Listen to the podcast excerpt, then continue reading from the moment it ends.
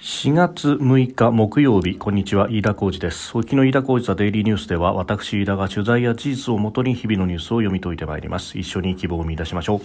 今日取り上げるニュースまずはえー、台湾の蔡英文総統とアメリカのマッカーシー下院議長がロサンゼルス近郊で、えー、会談を行ったというニュース。そしてそれに対する中国の反応について。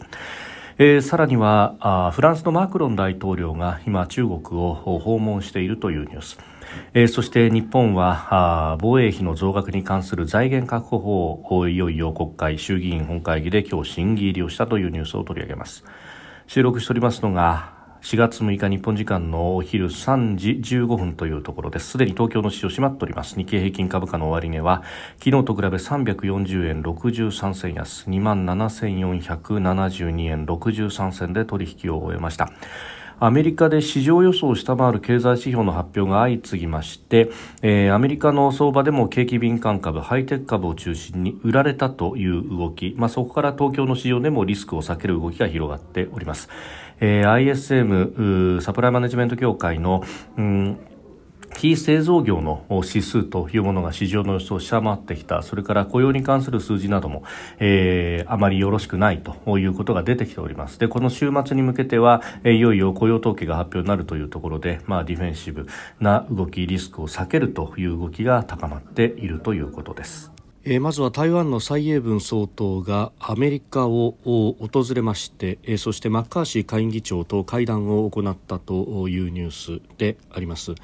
えーまあ、あのもともと中米を歴訪しそして台湾に戻るその途上で、えー、アメリカを経由地として、えー、訪れるということは、まあ、前々から行われていたことであると、まあ、ここでも何度もご指摘した通りでありますが、えー到着したのがロサンゼルス、まあ、その近郊にあります、えー、レーガン大統領をですね、えー、称えるレーガン大統領図書館というところでありました。でかつて1979年に台湾との断交そして、えー北京の中華人民共和国との間で国交を樹立したというアメリカでありますが、まあ、その直後に大統領となった80年代に大統領であったのがロナルド・レーガン氏。そして、えーアメリカとこう台湾の関係ということでさまざまなです、ね、取り決めを、えー、行ったという人でもあります、まあ、台湾との安全保障関係の協力その基礎を築いた人が、まあ、レーガン、うん、政権であったと、えー、いうことで、まあ、台湾への武器売却についての取り決めであるとかえー、を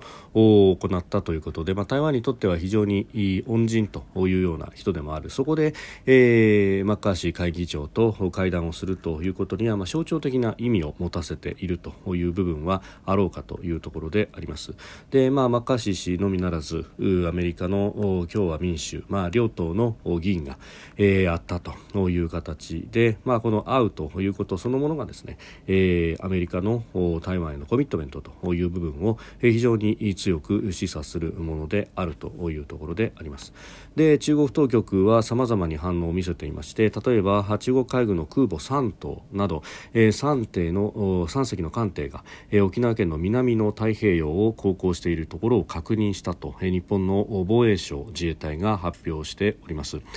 まあ、このうん空母が発見されたのは沖縄県の波照間島の南およそ300キロの太平洋上というところであります、まあ、フリゲート艦など合わせて3隻ということですから、まあ、基本的に空母打撃軍であろうということになろうかと思いますが、えー、台湾という島があっててその、まあ、東側の太平洋上、まあ、場所でいうと西太平洋ということになります。が台湾の島にとってみると東側ということで、まあ、台湾の真ん中には山脈が連なっている。その西側の方に大きな都市がいくつか点々としていてそして、え、中国大陸と台湾海峡を挟んで面しているという形になっておりますが、まあ、ある意味背中側に当たるのがこの東側、えー、西太平洋方面ということになります。で、えー、もともと、まあ、ここにですね、えー、戦闘機等々も基地を置いていてそして、まあ、西側が攻め込まれるということが想定されるので、えー、その際には東側から飛行機などを上げて航空機を上げてですね、え反撃をするあるいは防御をすると。いうのが基本的な戦術なんですがそのまあ背後をつくという形をやると、まあ、これはあの3島が今回使われてますけれども遼寧というですね、まあ、あ中国の空母も、えー、去年12月から今年1月にかけて太平洋で戦闘機の発着訓練を行っていたと、えー、いうことがあります、まあ、去年あたりからこうした訓練はあ断続的に何度も行っているということがあります、まあ、その辺もですね、えー、台湾に対しての脅しという部分がありますしまたちょっと気になるのがですね、これは中国の、まあ、国としてやるというものではないんですが、中国福建省の海上安全管理当局がですね台湾海峡の中部と北部で、船舶検査を含む3日間の特別合同巡視活動を実施すると発表したということです。で、台湾の当局は協力しない立場を表明したと、えー、これ、えー、台湾ですね台湾海峡の両岸で、えー、検査をしようということで、まあ、水上の重要なプロジェクトをやるんだということを言っているんですけれども、まあ、あの国あるいは軍が絡んでいるものではないと海上安全管理当局だということで、まあ、基本的には試験の行使と、まあ、特に領海上であれば、えー、そうしたことも、まあ、ある程度認められる部分があるわけでありますが、まあ、ただ、えー、それが公の海公海に出てくると、まあ、航行の自由というものがまずは、うん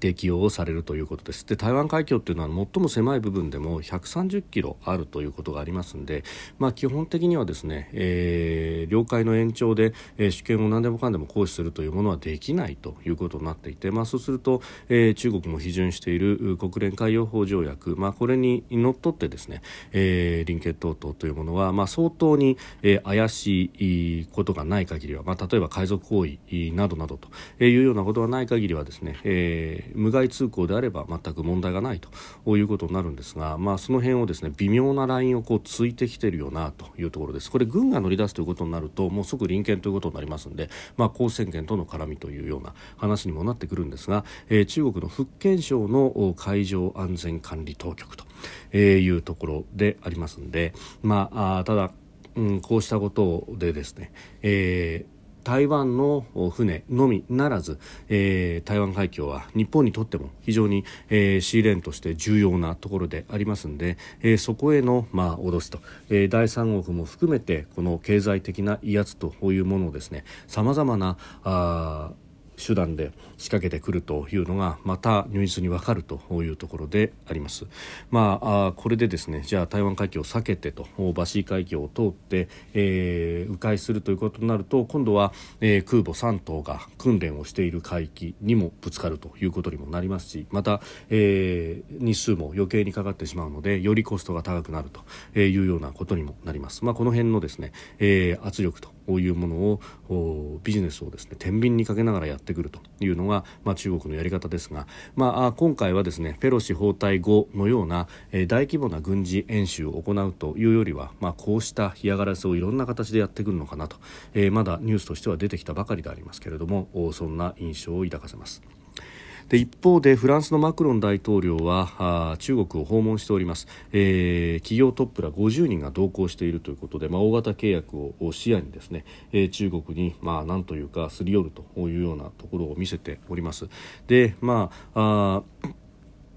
マクロン氏は北京で、まあ、習近平国家主席と会談をするというような予定になっております、えー、現地6日午後ということになっておりますが、まあ、エアバスのですね、えー、経営者であるとかミシュランタイヤの経営者などが、えー、同行しているということで、まあ、ここでビッグディールを勝ち取りたいと、まあ、それを国内向けにアピールをしたいというようなことがあるようでありますが、えーまあ、それだけではなくて野心としては、まあ、あプーチン大統領とのパイプもまだ切れてないとされているので、えー、なんとか仲介外交をしたいというようなこともあろうかと思いますけれども、えー、このですね、まあ、一方的に権威主義国家と融和していくという姿勢そのものが、えー、1930年代のですね何かミュンヘン融和のような、えー、ものを想起させないかというところです。でただ一つこれ歯止めになるといいなと思うのはですねこれ一緒に言っているのが、えー、EU ヨーロッパ連合のフォンデアライエン欧州委員長、えー、同時に訪中という形なんですがじゃあこのフォンデアライエン氏はですね、ええー、直前の先月30日に、えー、対中関係に関する演説を行っておりました。で、えー、ここでですね、まあ、リスク回避というのをキーワードにしながら、まだかなり厳しい対中認識が、まあ、示されたとえいうことが出てきております。であの中国についてですね最も複雑かつ重要な、まあ、対外関係ということですけれども、まあ、ただうんこれに関してはですね、えー、かなり人権などの面で、まあ、中国について、まあ、批判をかなり厳しく批判をしているというのが、まあ、このフォンデアライアン氏でもありますので、まあ、この人がしかも演説をして、まあ、ある意味喧嘩を打ったとまでは言いませんけれども、えー、中国を、まあ、批判をしたその直後に、えー、訪中しているというところ、えー、中国に対してのこの姿勢というものも EU 各国、まあ、かなり厳しくなってきていると。でさらにこの演説を行ったというのがですね、えー、ドイツのうんえー、メルカトール中国研究所というところがホストしたんですがここはですね、えー、新疆ウイグル関連の人権について、まあ、かなり批判をしていたということもあって中国がですね、えーまあ、あ EU の人権制裁に対する対抗措置として、えー、一部の欧州議会の議員などに、まあ、報復制裁をしているんですが、えー、そこにですねメルカトール中国研究所というのも名前を連ねているというところでここで演説をしかも中国に対して厳しい演説を行ったということそのものが、まあ、中国に対しての EU の姿勢というものを示す、えー、メッセージであると、まあ、そういった人がですね横について言っているというのは、まあ、あ下手なディールはするなよというようなこともあるのかと、えー、思いますが、まあ、ただヨーロッパから見ると、まあ、中国は直接的に、えー、国境を接しているわけではない脅威が見えるものでもないということでどうしてもビジネス優先ということが、まあ、かつてから言われているところでもあります。えー、ので、まあ、人権についての部分をですねここで、えー、ないがしろにして、えービジネスのディールの部分を優先させるというマクロン氏の姿勢、まあ、これに関してはフランス国内からもですね、批判が出なければ、まあ、いけないんではないかなというふうにも思うところです。まあ、これをもってですねそのアメリカと我々は違うんだと独自外交なんだというふうに言うのはちょっとご都合主義が過ぎる気がします。えー、それからまあ日本についてもですねこの防衛をどうするんだということで防衛費増額の財源を裏付ける防衛財源確保法案、えー、今日衆議院本会議で審議入りをしております。まああのここにですね、まあ、税外収入を積み立てて複数年度で使う防衛力強化資金の創設が柱だということなんですが、まあ、それ、えー、あるいはあ歳出改革などなどというところをまずはやってでそれでも足らない部分は国債あるいは税金と。増税というところで賄うということが出てきております。いよいよこの法案が出てきてしまったかというところなんですが、まあ、増税を、まあ、いきなり言うとですねこれ、えーまだ統一地方選が目の前だということもありますので、えー、そこを言わずに、まあ、あ増税ではなくまずは歳出改革なんだということでありますが、まあ、ここはその衣の下からあ鎧が見えるぞというところはですね、まあ、野党の頑張りを期待したいところなんですが、まあ、あ高市さんにかまけてないでですねこうした本質的な議論をやっていただきたいというふうに思うところです。飯田浩司デイリーニュース月曜から金曜までの夕方から夜にかけてポッドキャストで配信しております。番組ニュースに関してご意見感想飯田 TDN アットマーク Gmail.com までお送りください。飯田浩司デイリーニュースまた明日もぜひお聞きください。飯田浩司でした。